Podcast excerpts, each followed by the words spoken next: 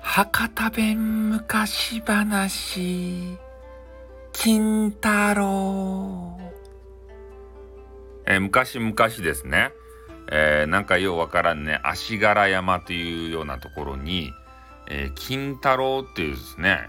えー、赤い服を着たね、えー、なんか前掛けだけつけたようなあの元気ボーイがおったわけですね。ね。でこの元気ボーイは、えー、お母さんとね2人暮らしやったと。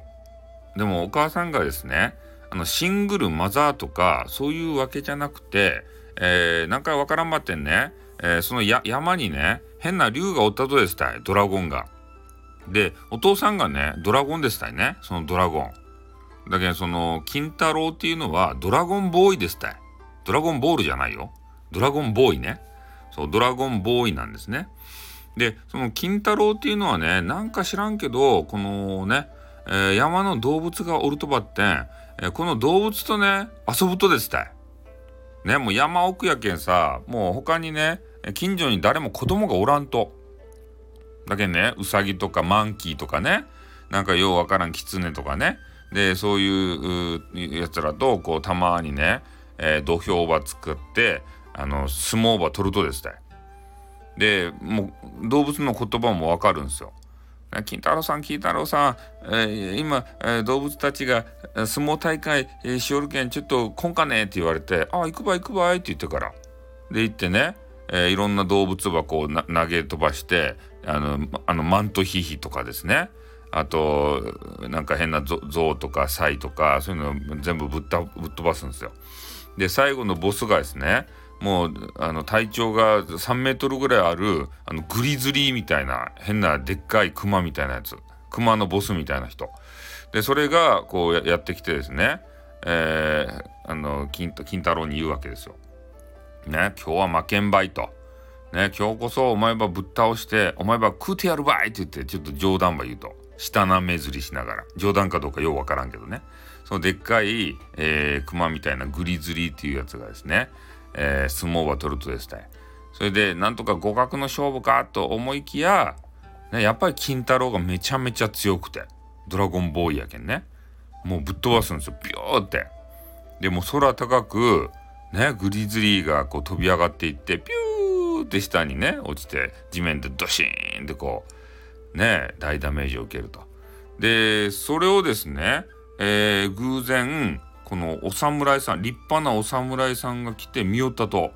「ねあの少年すごかね」って言ってからこの人がですね源頼光っていうね、えー、お侍さんでした有名な人でしたね。うん、でその人がこう通りかかってで家来はね3人ぐらい連れとったとその源のあの頼光っていうお侍のおじさんが。でそれを見てねああそこの少年少年ってお前強かねえってなんであげな動物ば投げ飛ばしきるとやーっていう話をしてでうちにあのねめちゃめちゃ強い家来が3人おるけんちょっとこれ戦ってみんかねえっていう話をしたんですよ。家来たちがね「いやいやいやいや」とね「頼光さんは何倍言うとですか?」って「相手子供ですばい」って。ね、子供相手に相撲は取りきらんですってこう言うたんですよ。そしたらえー、金太郎がですね「あよかですわい」ってもうねもう3人同時にかかってきてよかですわいって言ったんですよ。いいって言ってね大人大人は舐めたらいかんばいって言ってからで3人束になってかかっていったんですよ。でそしたらねもう3人がもうそれぞれピューピューピューってねもうすぐやられたと。もうグリズリーより早くやられました。ね。それでその源頼光さんっていうねめちゃめちゃ有名な、えー、お侍さんがですねもう強さに驚いたんですよ。なんで焦げん強いと焦げな強か子供がこんな山奥におってよかとやってなってねちょっとあの都に一緒に行かんかねってもう自分の部下にしたかったんですよめちゃめちゃ強かったけん。ね都に行こうやないかっていう話したんですけどえー、まあ金太郎にはですねえー、まあお母さんがですね、まあ、冒頭出てきましたけど、お母さんがおるけん、いや、ちょっとね、もう、お母さんがですね、えー、おりますけん、ちょっとこの山から離れられんとですたいとこう言うたら、ああ分かったじゃあちょっとお母さんば説得するけんって言ってでその源頼光がですねもうどうしても金太郎が欲しくなってでお母さんのとこに行ったんですよ。ねお母さんと。ね金太郎さんはめちゃめちゃ強くてね焦げなところでくすぶっとる人物じゃなかですばいと。都に来てからこう一旗あげんといかんですばいってめちゃめちゃねこう説得したんですよ5時間ぐらい。そしたらねお母さんももう疲れてきて「あもうよかですばい」って「じゃあ行きますばい」って「私も行ってよかですか?」って言ったらおで源の頼頼朝って言おうとした頼光がですね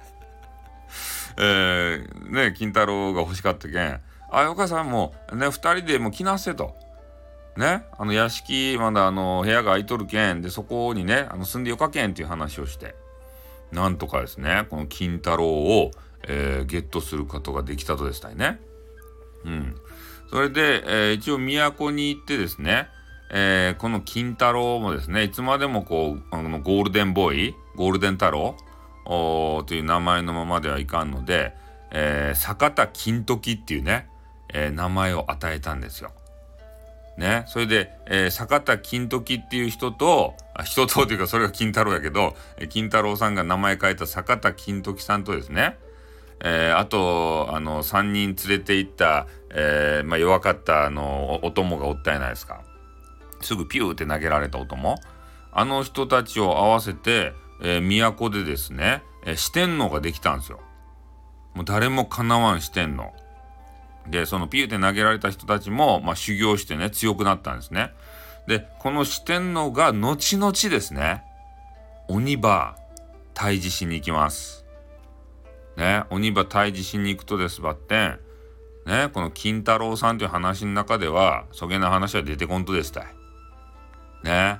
えー、金太郎さんが都に行ってね、えー、出世して四天王になるって、そこの話までしか、えー、なくてすみません。